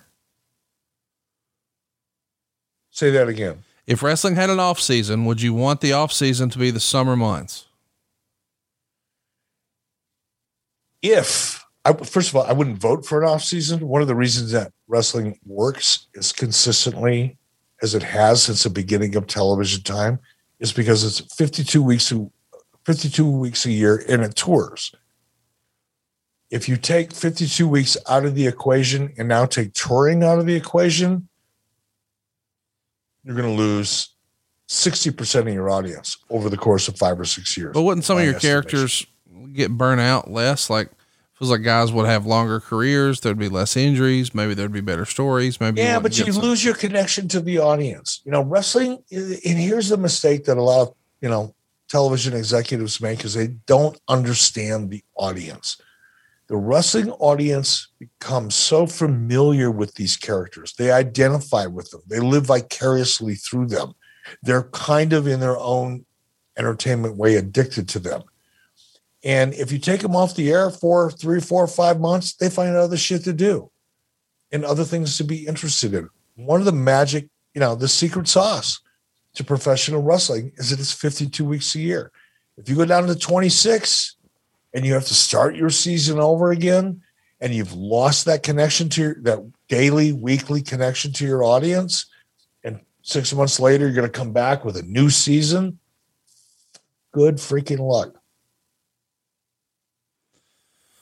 Finishing up a uh, Nasty Boys promo here after they just lost. Haven't we heard enough from them, really? Yeah, I mean, this is their second promo in the same show. By the way, Lou the Moose wants to know after Bash of the Beach 96 and this Nitro, how quickly did Eric start hearing, either directly or indirectly, wrestlers and other companies wanting to jump ship to be a part of the NWO? Um, I, I don't recall hearing. I don't recall having any of those conversations. I mean, there may have been one or two. And again, you know, everybody thinks that listens to this podcast or tries to imagine Eric Bischoff being the president of WCW. Every single decision, every talent acquisition, every choice that was made for WCW ended up ultimately on my desk. And that wasn't the case Liar. you know, there were certain things that I was really deeply involved with, and a lot of things that I wasn't. And talent wasn't my thing, man. I never felt like I had a really good instinct for talent. True. I relied on other people. So as a result of that, people like Kevin Sullivan, primarily, Mm. uh, Terry Taylor to an extent, Mm-mm. several others on the booking committee, Mm. Dusty Rhodes, certainly, Mm. um, would be kind of the filter for a lot of those calls because people that were in WWE, for example, didn't have a relationship with me. Most of the people that were in WWE in 1996 did, had never met me in person. You know, a handful had, obviously, with AWA and things like that, but very, very small handful. So anybody who was interested didn't say, "Hey, I want to talk to Eric." They would call Kevin Sullivan, or they call Terry Taylor, or they would call somebody else that they had, Jimmy Hart, Hulk Hogan, you know, whoever. And then it would kind of filter into my direction. But I don't recall a lot of those, initially at least, a lot of those kind of things happening. All right, it's summertime, and a lot of us are going to be out and about really for the first time in a long time. I think Jeff Jarrett was telling me last week this is the first beach vacation he's had, and he couldn't tell you when. And you're hearing today that uh, Mrs. B and, well, Eric are enjoying themselves on the holiday. Things are getting back to normal. But whether you're going to be stuck at home a little longer, knocking out some work, maybe it's time to binge some podcasts, or maybe it's time to get out and exercise, enjoy the weather. Maybe you're like me and you're going to hit the old dusty trail, take the family to the beach. One thing remains constant. It's all better, it's all easier with Raycons. Take your Raycons with you. We are big advocates of this in my family. Uh, Megan and I this week, as you're listening to this, we're at the beach with our three girls. Well, two and a friend. Here's what I know for sure. When those ladies pulled out, they had at least four pairs of Raycons with them. Everybody needs a pair of Raycons, whether you're doing some schoolwork, whether you're working on a project, whether you're binging your favorite podcast, you're trying to get your workout in, or you're just lounging on the beach. Raycons make life a whole lot easier. And by the way, here's what we're talking about. They not only sound great, but in my opinion, you get crisp, powerful beats. I think there's more bass in these than any of the others I've used. That's my personal testimony. And by the way, they're about half the price of those other brands. Raycons look great and they feel even better. You can get them in a bunch of cool colors. They even have customizable gel tips so you get a comfortable in ear fit, which is important if you're Eric Bischoff. He's shared before, he's got a little bit of cauliflower ear. Raycons fit perfect because they have all these customizable gel tips. Raycons really are built to go wherever you go with quick and seamless Bluetooth pairing and a compact charging case. Now, I want to go ahead and put this over in a big way. The battery life is incredible on these. That has always been a frustration for me. I felt like I would start a flight and I couldn't finish a flight on a single charge. That's never been the case with Raycon. In fact, I've seen some of these have a 24 hour battery life. That's again, that's my experience. But I know I used that dude all damn day long, or so it felt like, you know, I'll say that. But then I didn't have to charge it until the next day sometime. Like, how is that even possible? I didn't think it was. But I also didn't think this was possible. Listen up, Raycon's offering 15% off all their products for our listeners. And here's what you got to do to get it. Just go to buyraycon.com slash 83 weeks. There you'll get 15% off your entire Raycon order, and it's such a good deal, you'll want to grab a pair and a spare. That's 15% off at buyraycon.com slash 83 weeks. That's buyraycon.com slash 83 weeks. Seriously, folks, if you're in the market for a new pair of headphones or you just got a trip coming up, maybe you're looking for a little happy for the wife, you know what I'm talking about. Get her a little something here and give yourself a little something. Just check that out, man. 15% off. It's already about half of what the other folks are, and you get an additional 15% off. It costs nothing to look. See what Eric's using, see what I'm using. Go to buyraycon.com slash 83 weeks. Man, how about Jim Powers just sprinting to the ring here? Wasn't he Jungle Jim Powers at some point? It's look, looking like parking lot powers right there. They got a full speed. It's pouring down rain here. Can you hear the rain on the microphone? No, thankfully it's not raining inside your uh, bunkhouse. It's not. Hey, and I'm going to go up and grab a beer. So can you carry this for about 45 seconds while I No problem. I like it actually. It's the Fourth of July, brother. I, it's, it's We're just, celebrating. It is what it is. It's your All right, religious right holiday. back. I get it. And we see Ric Flair strutting ass to the ring in the old pink robe, and he's uh, got in tow with him Debra, Liz, and Woman. Uh, sadly, only one of those ladies still with us. Ric Flair still uh, strutting. But you know, if the end of the world came tomorrow, it would be like cockroaches and Ric Flair, right? I mean, that dude's never going anywhere. Uh, I do want to mention as we see maybe the 19th fireworks celebration. I mean, I get that we're a couple days removed from the 4th of July, but good Lord, the pyro budget here. But it felt like when they switched over to hour two, it was like a sparkler. Uh, it's a big show though. I mean, already we've got the number one contender shot set up for the tag straps. We know that the Steiner brothers are going to get a rematch with Harlem Heat at the next pay per view, and we've seen the uh, cruiserweight belt change hands. Dean Malenko dropped it to Rey Mysterio, and we're still not done. As we see Flair stepping through the ropes here, looks like he's going to be taking on Jungle Jim. I guess is the way he wants to refer to him. Um, by the way, Flair is the United States champion. We just saw he won the belt, beating Konnan the night before on pay per view. We just watched that last week. So I guess the U.S. title here is on the line. Got three ladies with him too. And Eric, I see Thanks, you're back. thank- thank- thanks for that break, buddy. I just want to let you know there wasn't more beer in the refrigerator, so I took a leak instead. Thank you. So we're seven hours into the brisket now. No, no, we're only I'm a little over five and a half. Yeah, a little over five hours. I got you. Is is brisket the uh, the go to in the Bischoff household? Is that what Montana wants when she comes to town? Dad, can you make a brisket? Actually, the brisket is pretty good. I think I've after about 15 years have it down. Um, but honestly, the Mrs. B's green chili is Everybody's favorite. world renowned. People order it from all over. We're like the Jimmy's famous seafood of green chili. We ship it Well, I got only to friends and family. I was gonna say I I, I must not make either list because I never got none of that shit shipped to Well, me. Well, you never asked. I'll Well, send you some. I didn't know but that it's was- hot. This is not. This is not for the faint of heart. This is like real Mexican green chili. This is. If you like hot stuff, you'll love it. If you don't like hot stuff, I like I like hot stuff. You've seen me eat hot stuff. Let me ask you All this right, you got some friends in from out of town, uh, and you said where they were from, and it made me think. Did they bring you some glizzy? I'm going to shoot it tomorrow. I'm cooking a glizzy on the Rectech. I am so excited. I'm going to videotape it and we're going to post it.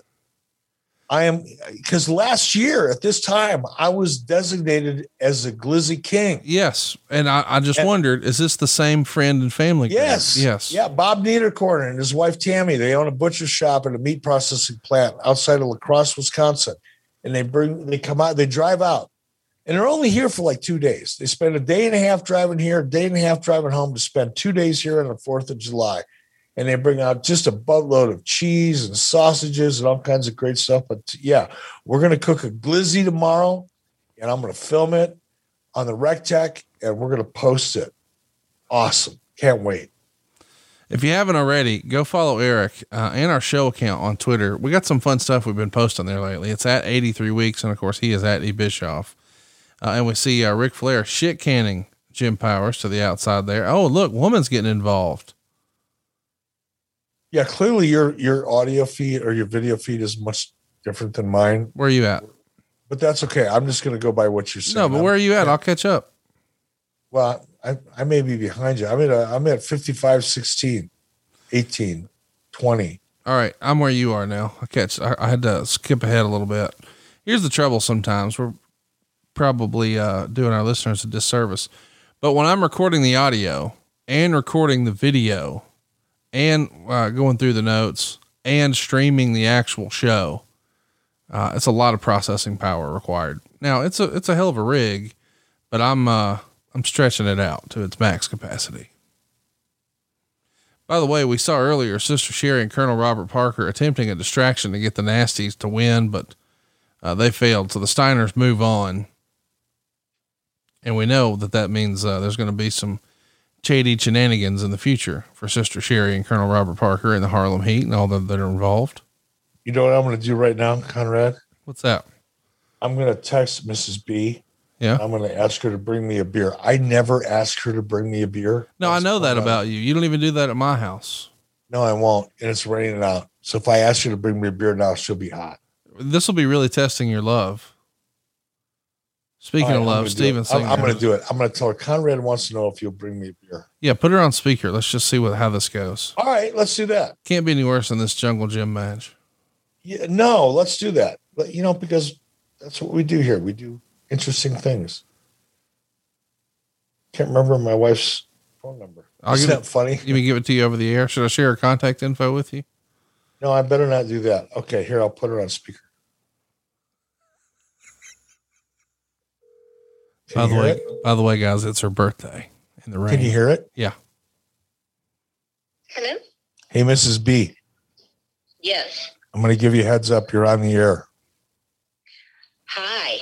Hi. What's going on? What's going on in the house? How's the green chili coming? The green chili is done, and I must say it is just off the chart. It's so good already. So oh. tomorrow it's going to be insane. Okay. So here here's the deal. Conrad dared me to call you and ask you to bring me a beer. Are you shitting me?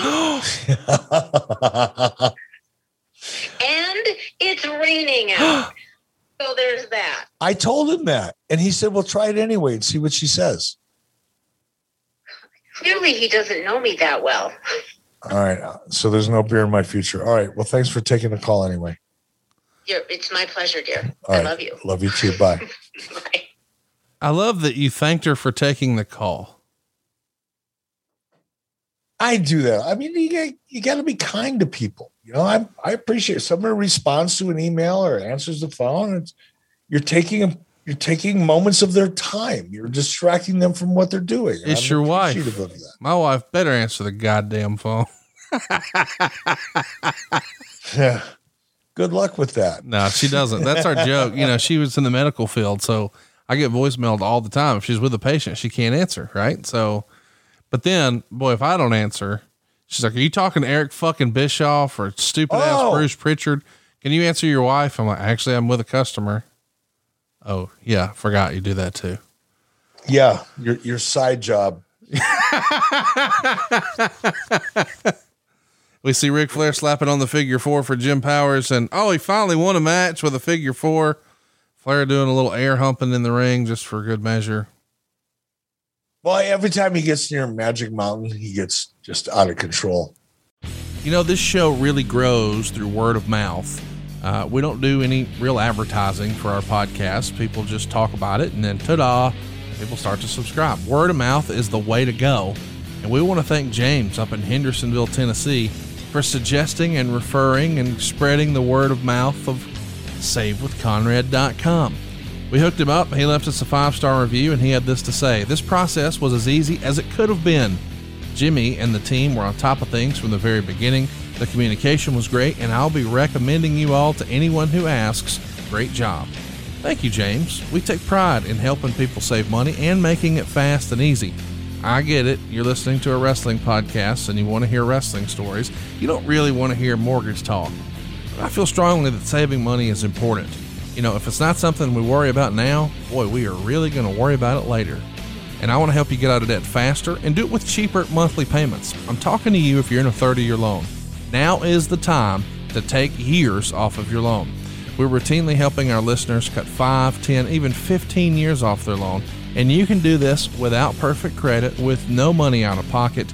You've just got to start at savewithconrad.com. NMLS number 65084, equal housing lender.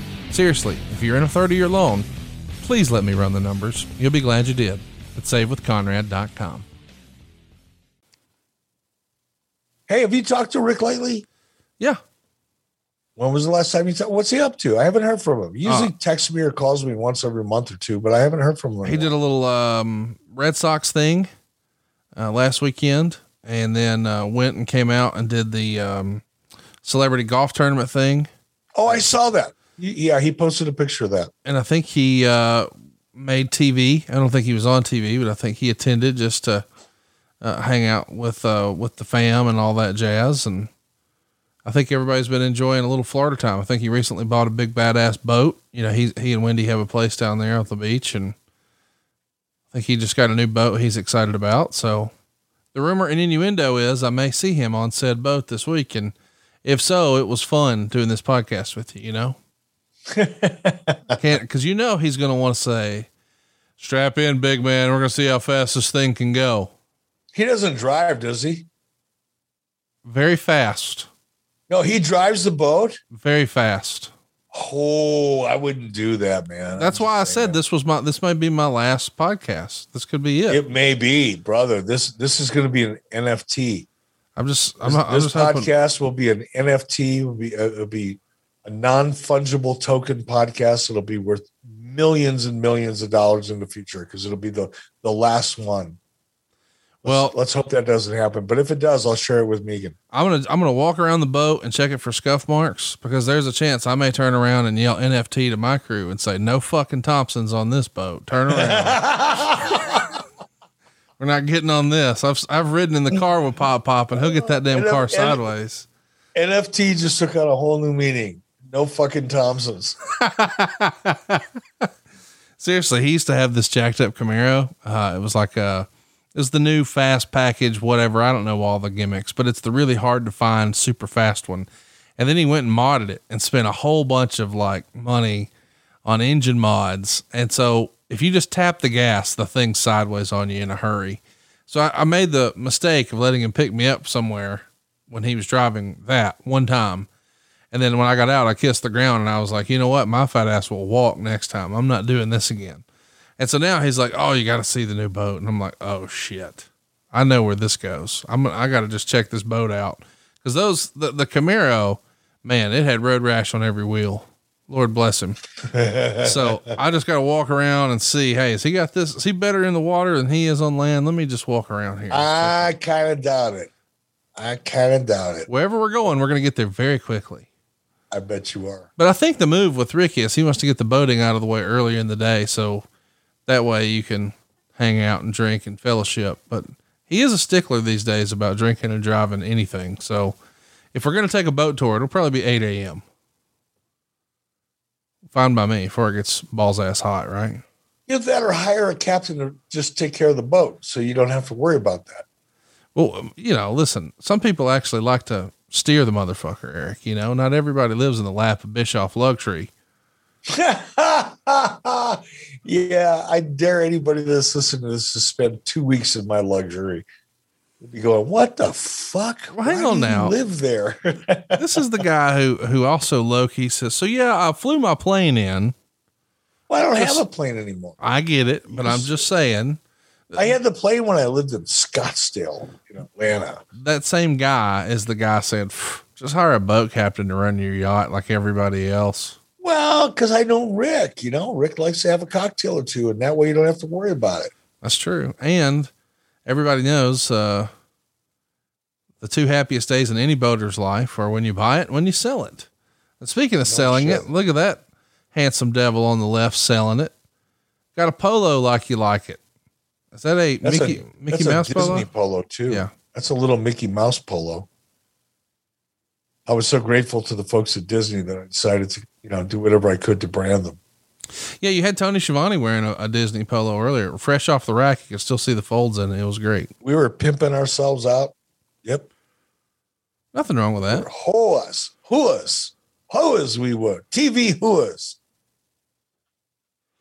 So we just see what I saw have to say. we just saw a, uh promo from the NWO, or not the NWO, but from the Four Horsemen, and they're of course talking about the NWO and Hulk Hogan. So again, you've even got the heels. We're bringing WCW together here. Next up, we're going to have uh, Craig Pittman and Chris Benoit.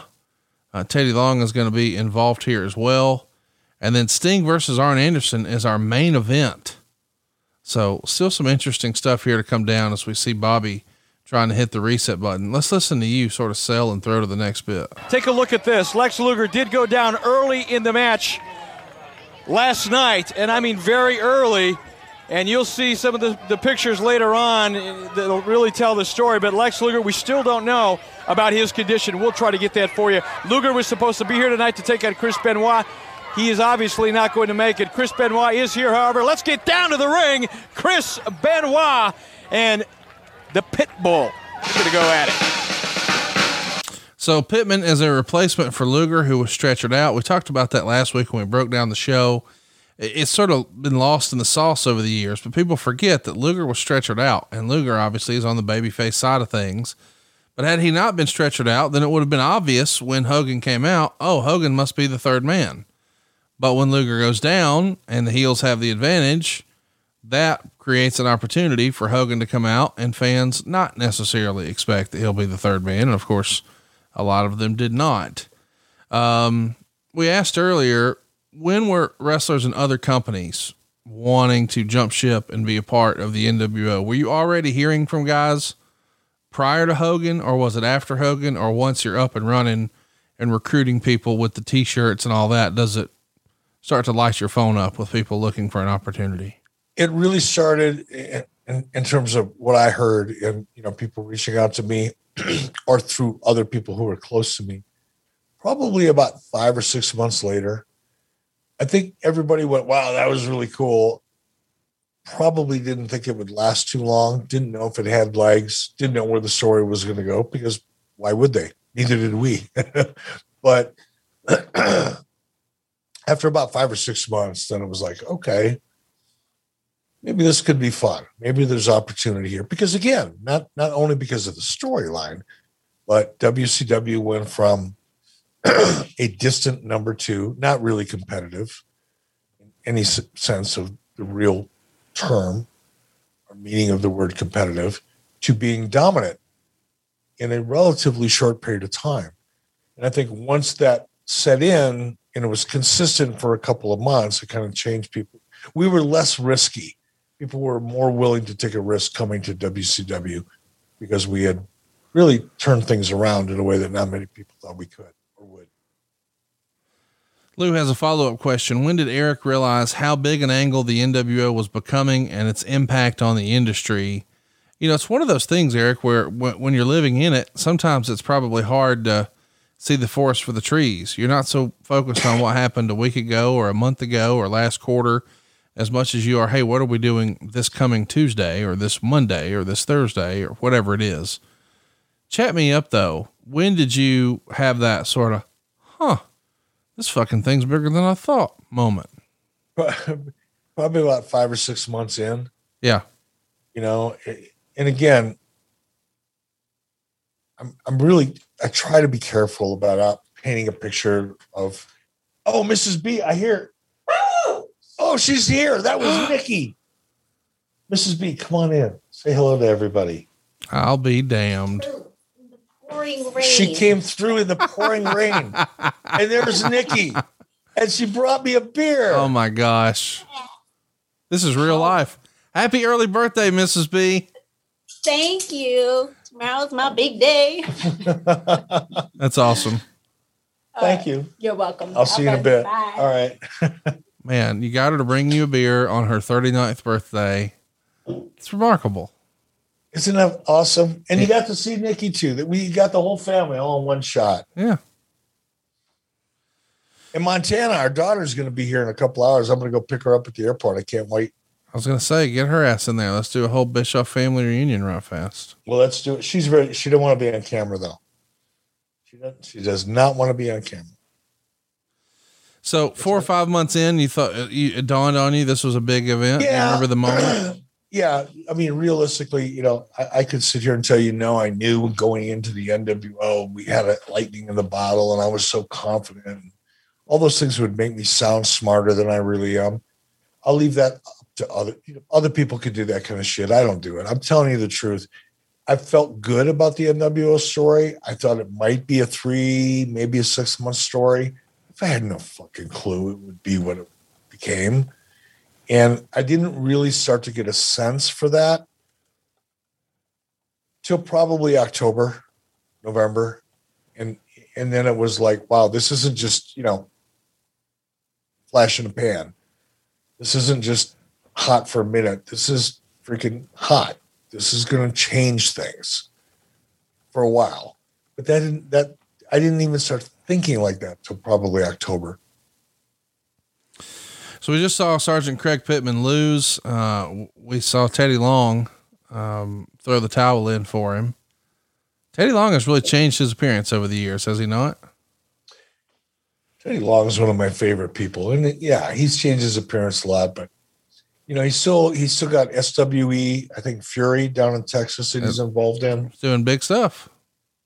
I'm so proud of Teddy. He's just there's certain people I miss, and I know it doesn't seem like Teddy would be one of them, but I used to have so much fun with Teddy back when I was like a third or fourth string announcer, and there was no pressure on me at all. Teddy and I would Fridays were our days. We we did the voiceovers and the stand-ups, the intros and the outros for a show called uh, TBS Main Event, and it was the syndicated version of the cable show.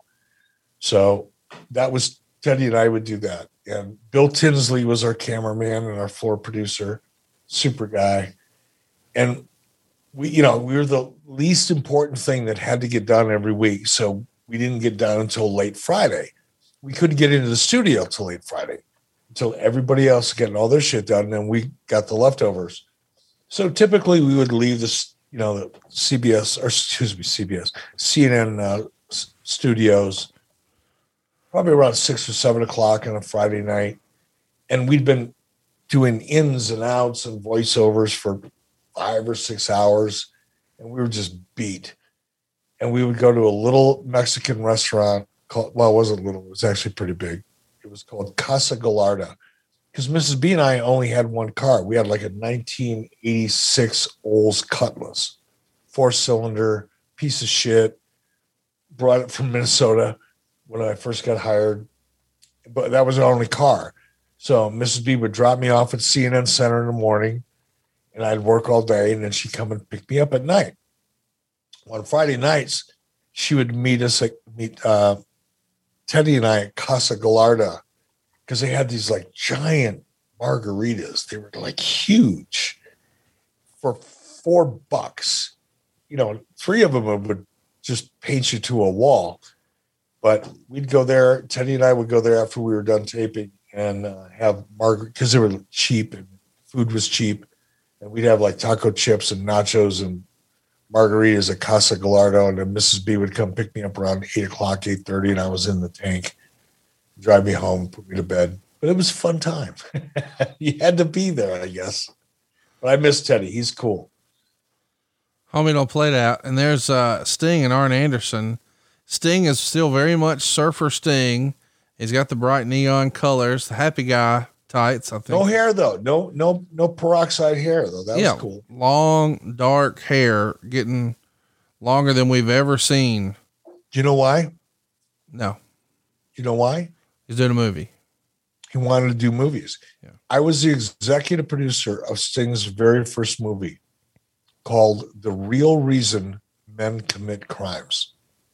I, now I remember that. I didn't know that you were the executive on that. Yes, I was. I put it I put the deal together. It made it happen with Turner and funded it. So, yeah, that's what he's- 1998 is when it was released. I'm sorry? 1998 is when it was released. Yep. Leanne it started Bell. before it started before that. Sting Oh, was of taking course, yeah. acting lessons right around this time. Um, he he- he was working in that direction, but ultimately it ended up with him being in a movie. Let's- but Sting had made up his mind. He didn't want to be. He didn't want that blonde hair because it. You can't get a movie. You can't get a TV role with that look. So he wanted more versatility. Look at Arn Anderson in this shot. I don't know what you're looking at. I'm looking at one hour, 13 minutes, and 50 seconds. Arn Anderson looks the same today as he did in 1996. Yep. He hasn't gotten any more bald. Well, maybe a little bit. So Ed Corbin played Marty, Adam Boyer played Burton, Steve Borden played Sparky, um, and Leanne Bell played Anne. Uh, overall, the movie received 7.4 out of 10 based on the 64 ratings on IMDb. But here's the fir- very first user review that I read about this movie that was Sting's debut that he was getting ready for here to shoot. The real reason, parentheses, men commit crimes. I saw this film on pay per view when it came out. The only reason I ordered it was because Sting was in it. And at the time, I was a big wrestling fan.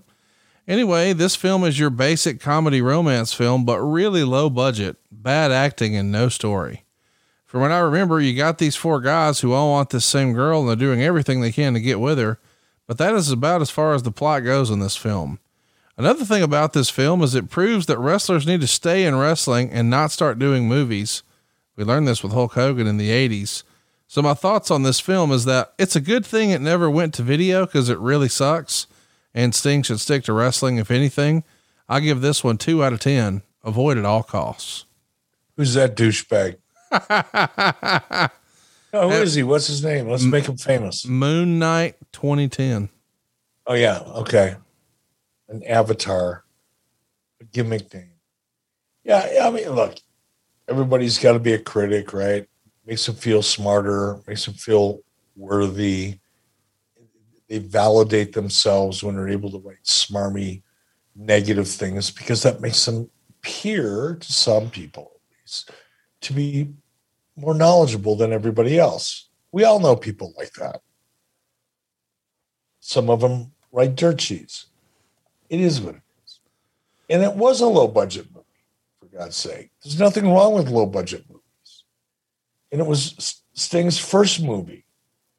And if you were to listen to this, whoever he was, Moon Bag or Moon Dog or whatever the fuck kind of moon gimmick he is, you know, I guess Dwayne Johnson would have never gotten into the movie business or Batista or John Cena.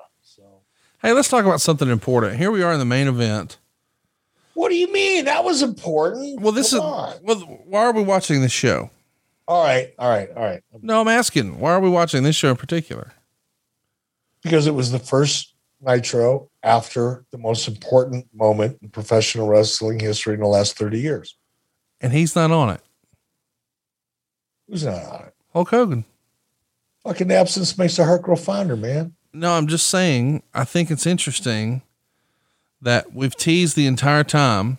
We're going to show you pictures of what happened last night. We've had a lot of different wrestlers talk about it, but we haven't heard from him. He's not on this show. Nor should you have. Hall and Nash what are makes there. This shit feel real because you broke. We broke the paradigm. We shattered the formula. We took what was typically done and went, "Fuck it, we're not doing that anymore." And in the inter, in, in, in the process of that, you're building anticipation for another week before you get to hear from Hulk Hogan. when you do hear from Hulk Hogan, it will be a big fucking deal. And instead of just blowing your wad the next night, like a fucking 15 year old kid with his first Playboy, we're actually going to have foreplay for three or four weeks.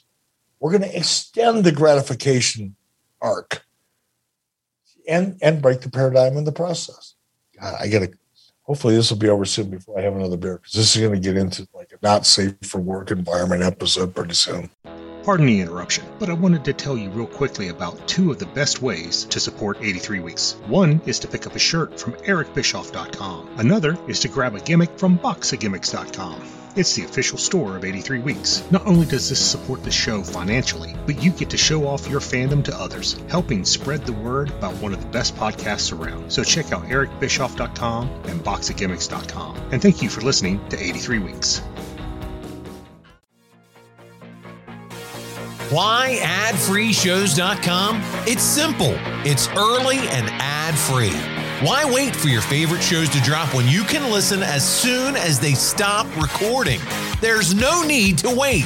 You can access it all before anyone else can. Plus, no ads.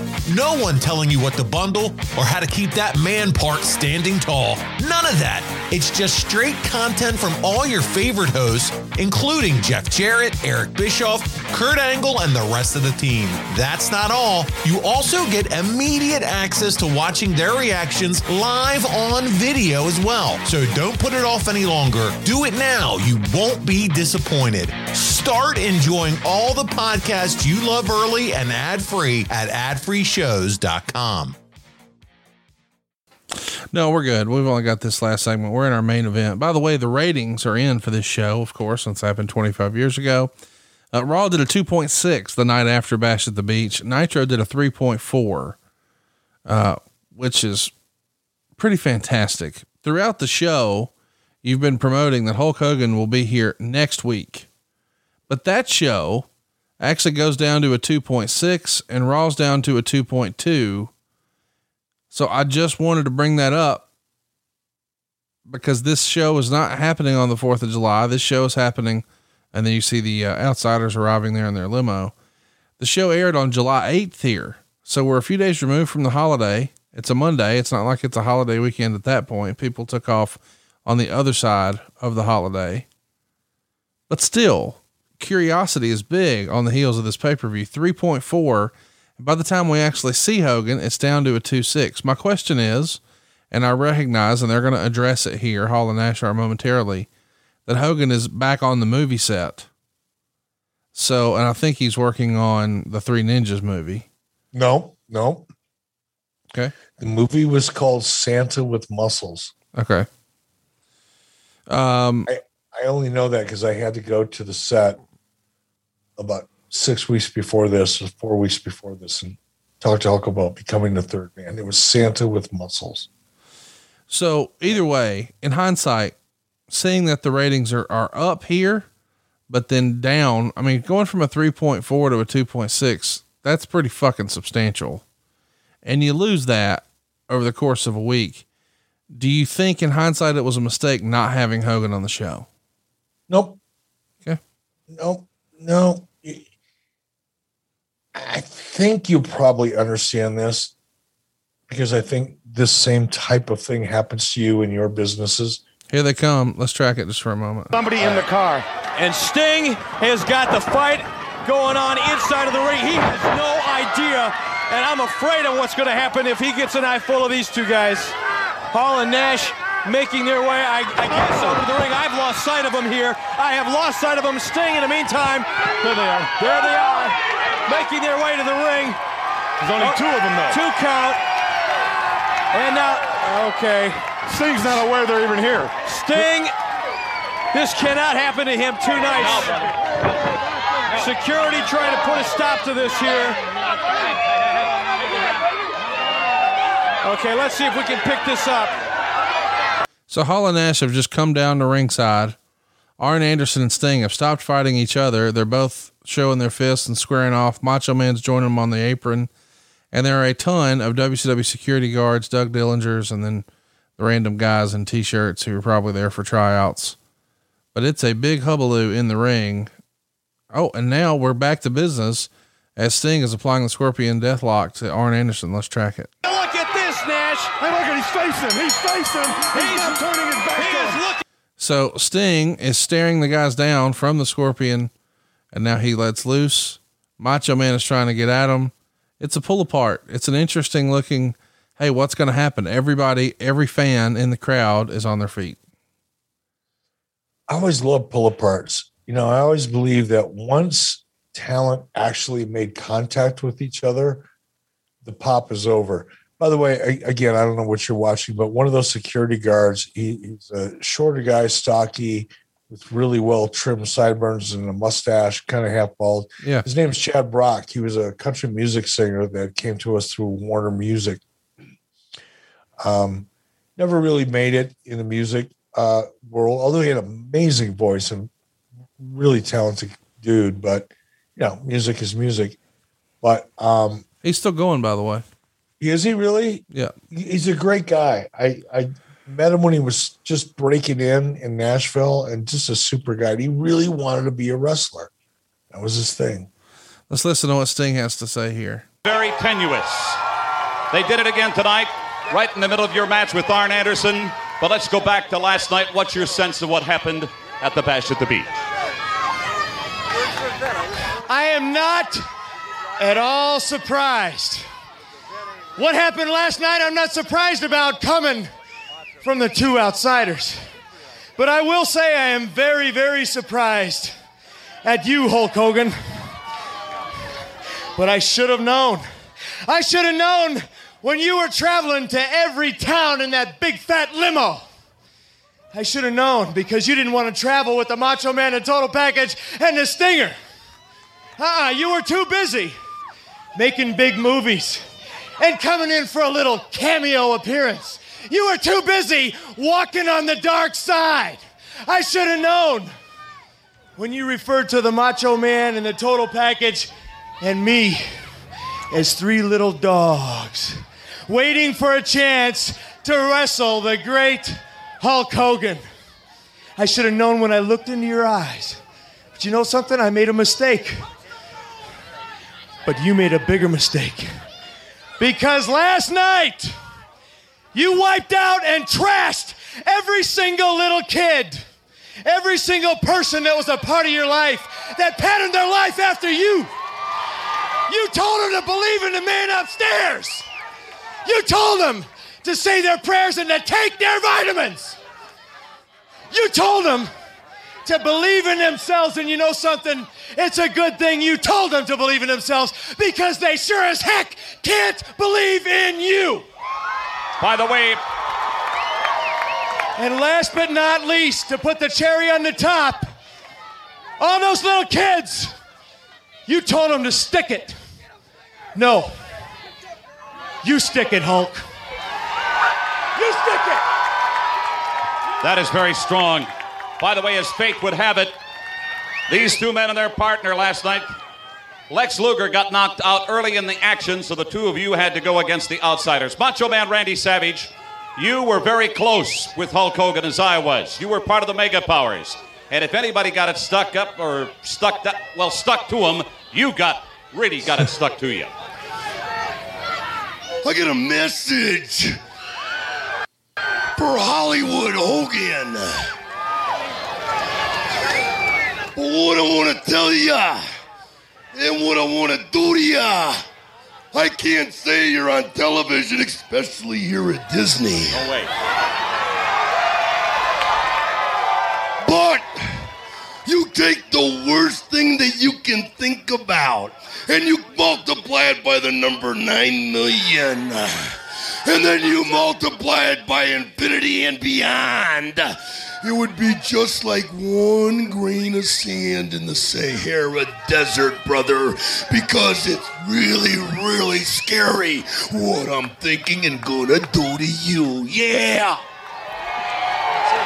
Boy, there is some energy, there is some emotion built up in these bodies, these minds. All of us at World Championship Wrestling still wondering what happened to Hulk Hogan last night. So we're going to a break. We're going to come back. We're going to hear from you and Bobby. And I think the outsiders are going to show up What'd you think of, uh, of those promos? I thought that was a really strong promo from Sting in You know, particular. I almost got a little teared up over that. I people ask me all the time. We probably talked about it you know, here.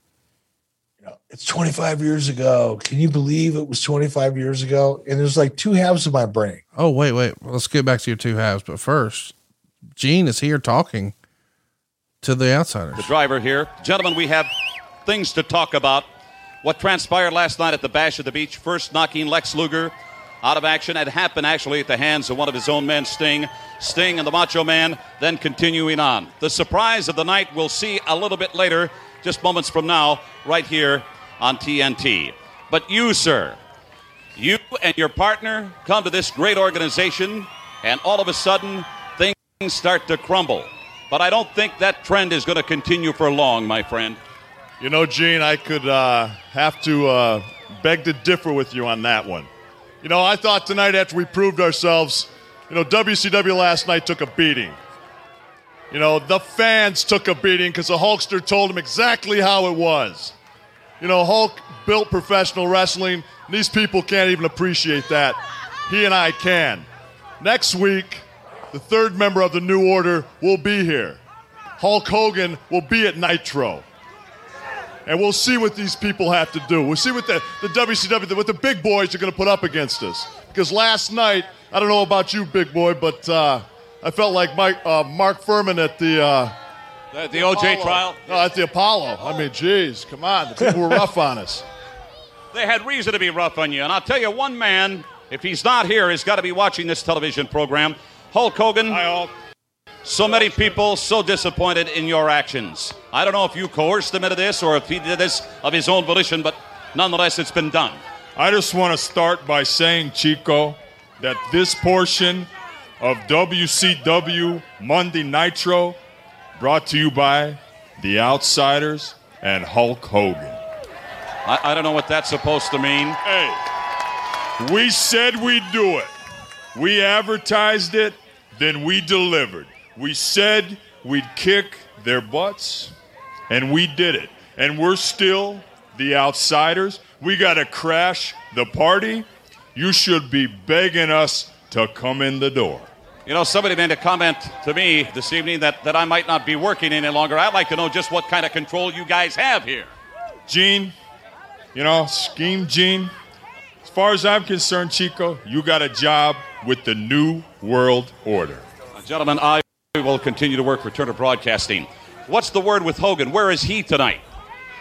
Well, uh, I believe the Hulkster's back on the set uh, doing a movie tonight. Yeah, you know something? What? I heard that punk Randy Savage talking about Hollywood Hulk. Little bit jealous there, Mach. Just a little jealous. And and for Luger, he didn't get hurt. He fainted when he saw us. Thank you, gentlemen. I don't like what I hear. Stay tuned. When we return on Nitro, you're going to see what went down. Please, at the Bash at the Beach. Don't go away. What a fucking badass line. He didn't get hurt. He just fainted when he saw us. Wasn't that magic? God. Nobody wrote that. That was just Scott. It's tremendous. No magic. Nobody from LA or New York wrote that. That was just Scott. Is this an ill timed show? Therein lies the magic. Is this an ill timed show since we're still back at the desk with you guys resetting? Or is this now what we've been building to and you're going to show the, the still pictures? I'm not sure what you. No, no, this is what we've been building to. No, this is the tease. This is There it is. This is foreplay. This is Oh, listen to you. pimp, pimping on a, pimping on a street corner in Vegas on a Friday night. This is just getting people apart with their cash. Chat me up. You said there's like two parts of your brain. You got teary eyed listening to Sting's promo. Two parts of my brain. The one part when I watch this stuff, I feel like it was two lifetimes ago. Like I know I was there, but I just yeah, it feels like two lifetimes ago. The other part of my brain feels like it was two days ago. Yeah. It's really weird. And when I hear interviews like Randy, that, that's what tears me. You know, because I still I talk to Hulk every week, and we're we're very close. I talked to Kevin. You know, we should get Kevin to do. We should get- we should invite Kevin on the show. I don't know if he'll do it. He's a crabby bastard. It's kind of hard to get him to sit down. well, I'm, I'm in. I like Kevin. No, I like Kevin too, but he, you know, he's a he's just a particular cat. He's got a lot of shit going on. He may not have time. He's doing movies and stuff. Uh, you know, maybe. Who knows? Maybe. Just a maybe. But you know, there's some people that I, you know, DDP I talk to a lot. Um, but there's certain people like Randy who obviously is, you know, long since passed. But man, I hear that voice and it brings me back to the two days ago. Yeah. I miss it. I miss Randy. I really do. Let's listen to what you guys are saying here as we close. But I tell you what, the things that he said, and the, and the people that he said them to, I tell you what, he I've never heard. I never would have imagined that. Well, you know, he talked about all the charity work he's done. He talked about all his so-called friends in this sport, how he built this sport to a peak. You think all the years that I've been around and everybody else has been here, we just been riding somebody's coattails? No, the business and the sport has has grown because of people like me and the rest of the people in the sport. Not you, Hogan. Absolutely. Not you. Check the encore presentation tomorrow night. Check your local listings. We'll see you next week. I like Heenan getting good and pissed off. He was good, man. He felt this one. Well, it's kind of like, you know, he's been beating the drum from the beginning about what a scumbag Hulk Hogan is. So he's finally gets to go. I told you. It's great. And we're going to be back next week doing some pretty great stuff. I'm really happy with uh, what we're doing and, and sort of marching down uh, these different topics. Uh, I do want to continue with next week's Nitro. But listen, if you think you can phone a friend and maybe snag a big fish, you know, we just got Scott Hall. He was our medium surprise. Well, if we could get the the big mang on the phone, I think that would be uh, that'd be pretty fun here for 83 weeks.